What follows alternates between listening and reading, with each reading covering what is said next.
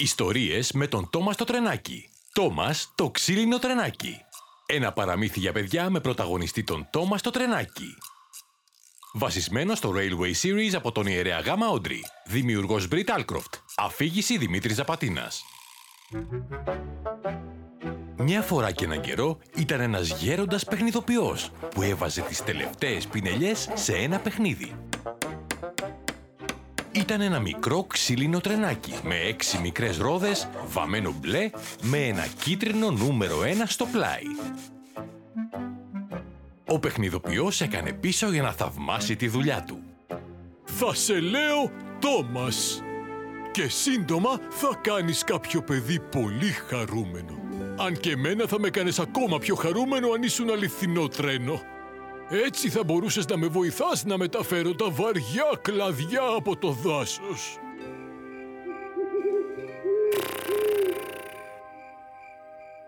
Εκείνη τη νύχτα, όσο κοιμόταν ο παιχνιδοποιός, μέσα από ένα σύννεφο αστραφτερής σκόνης εμφανίστηκε μία νεράιδα.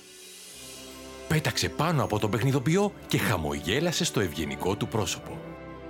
Μετά στράφηκε στο μικρό ξύλινο τρένο και κούνησε το μαγικό της ραβδί. Μια σκόνη μαγική έπεσε σαν βροχή και όταν σταμάτησε το τρένο είχε πρόσωπο. Ένα αντίθασο πρόσωπο. Ξαφνικά τα μάτια του άνοιξαν. «Μπορώ να δω!»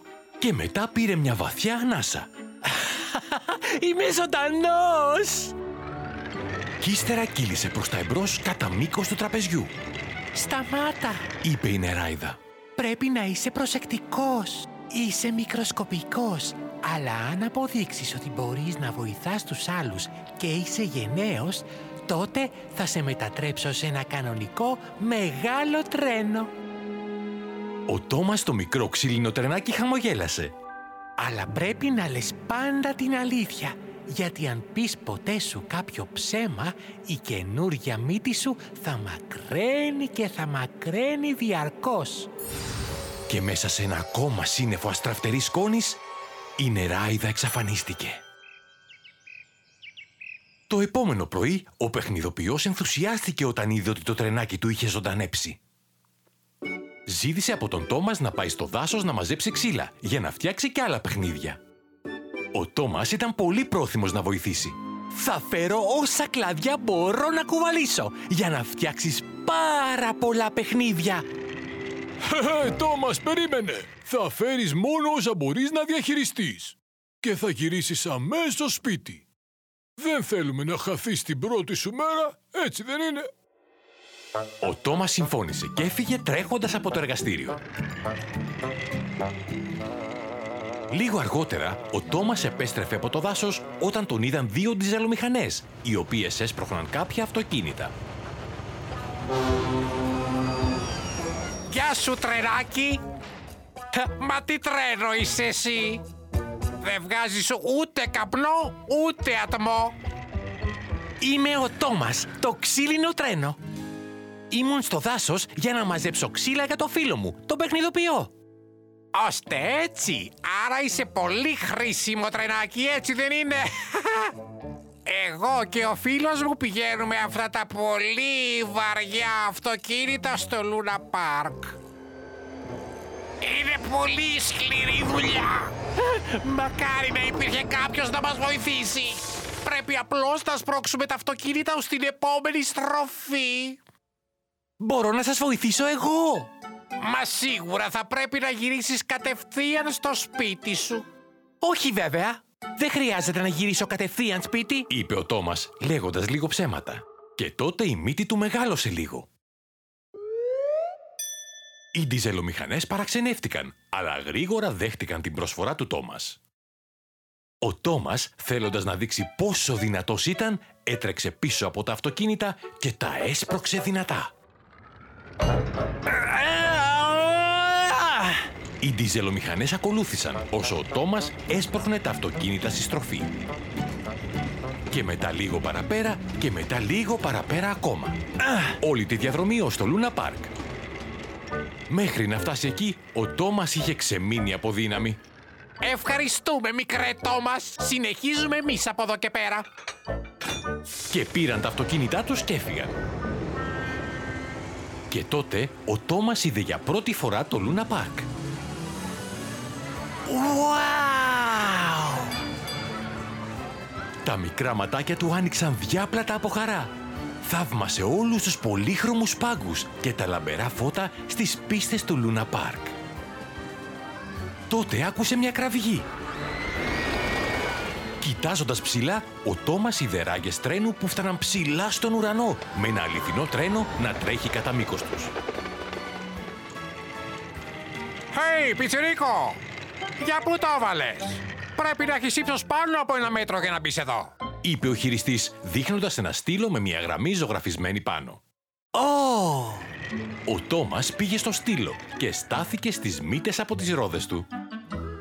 Τέντωσε το φουγάρο του προς τα πάνω, προσπαθώντας να φτάσει στη γραμμή. Και πρέπει να είσαι πάνω από τεσσάρων χρονών. Ναι, είμαι ε, τεσσεράμιση. Ο Τόμας είπε ψέματα για δεύτερη φορά και η μύτη του μεγάλωσε λίγο ακόμα. Και τότε συνέβη. Η άκρη της μύτης του έφτασε στη γραμμή. Ορίστε! Ο Τόμας πήδηξε με θάρρος πάνω στις ράγες και έφυγε τρέχοντας. Και διασκέδασε τόσο μα τόσο πολύ.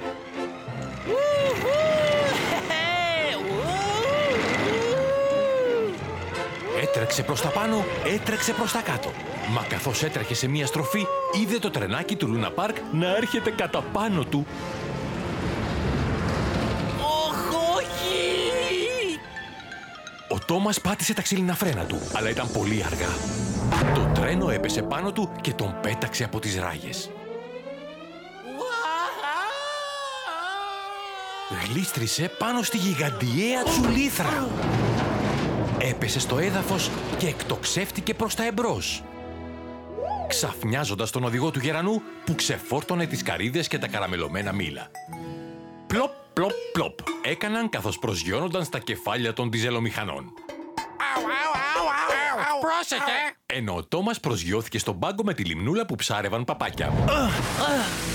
Ο ιδιοκτήτης του πάγκου τον κοίταξε επίμονα. Δεν φταίω εγώ!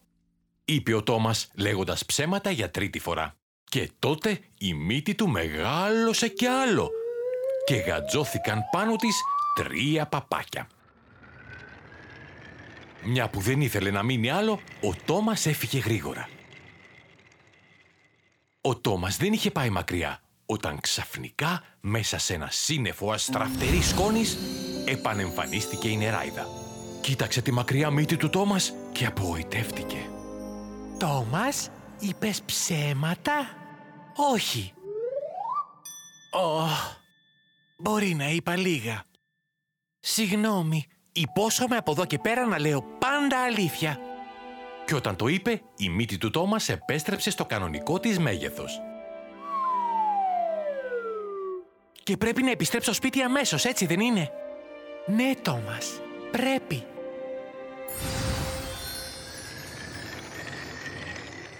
Όταν ο Τόμας έφτασε σπίτι, βρήκε στην πόρτα ένα σημείωμα. Έγραφε Πάω στο δάσος για να ψάξω τον Τόμας. Καθώς διάβαζε το σημείωμα, του μύρισε κάτι να καίγεται. Γύρισε και είδε ένα πέπλο καπνού να βγαίνει από το δάσος. Ξαφνικά μια κορφή δέντρου τυλίχτηκε στις φλόγες και άκουσε μια μακρινή κραυγή. Βοήθεια! Οχ, όχι, ο παιχνιδοποιός κινδυνεύει. Ο Τόμας έτρεξε μέσα στο δάσος, περνώντας μέσα από δέντρα που καίγονταν. Οι φλόγες έγλυφαν τις ρόδες και τη βαφή του. Παιχνιδοποιέ! Παιχνιδοποιέ! Τόμας, εσύ είσαι! Α, Ο Τόμας βρήκε τον παιχνιδοποιό ξαπλωμένο, με το πόδι του παγιδευμένο κάτω από ένα βαρύ κλαδί. Με όλη του τη δύναμη, ο Τόμας έσπρωξε το κλαδί στην άκρη. Και μετά έφυγε με τον παιχνιδοποιό τρέχοντας από το δάσος, την ώρα που ένα φλεγόμενο κλαδί έπεφτε στο έδαφος.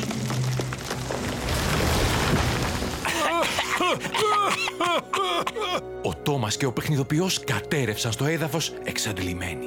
Το πρόσωπο του Τόμας ήταν μαυρισμένο και το χρώμα του είχε ξεφλουδίσει.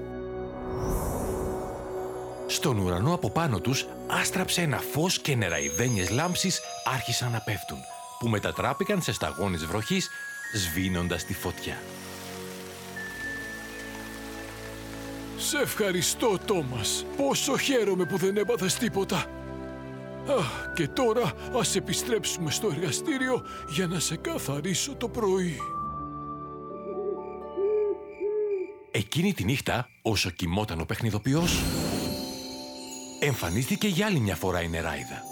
Συγχάρηκε τον Τόμας που ήταν χρήσιμος και γενναίος και τότε, με ένα κούνημα του μαγικού της ραβδιού, μεταμόρφωσε τον Τόμας σε πραγματικό μεγάλο τρένο. Με λαμπερό χρώμα και μια κανονική σφυρίχτρα, Για να μπορείς πάντα να μας ενημερώνεις πού βρίσκεσαι. είπε. Και τότε εξαφανίστηκε. Ο Τόμας ανυπομονούσε τόσο να δοκιμάσει τη νέα του σφυρίχτρα που ξύπνησε τον παιχνιδοποιό. Τόμας, είσαι στα αλήθεια εσύ; Χαχα, δεν μπορώ να το πιστέψω. Κοίταξε με, είμαι πια μεγάλος. Τώρα μπορώ να σε βοηθάω να μαζεύεις όσα ξύλα χωράει ο νους σου. Ο παιχνιδοποιός ήταν ενθουσιασμένος, το ίδιο και ο Τόμας. Και από εκείνη την ημέρα έζησαν και οι δύο ευτυχισμένοι. Τέλος. Ακούστε κι άλλες περιπέτειες με το ιστορίες με τον Τόμας στο τρενάκι. Γονείς, αν σας άρεσε αυτό που ακούσατε, αφήστε μας μια κριτική και κάντε εγγραφή όπου ακούτε τα podcast σας. Πείτε το και στους φίλους σας.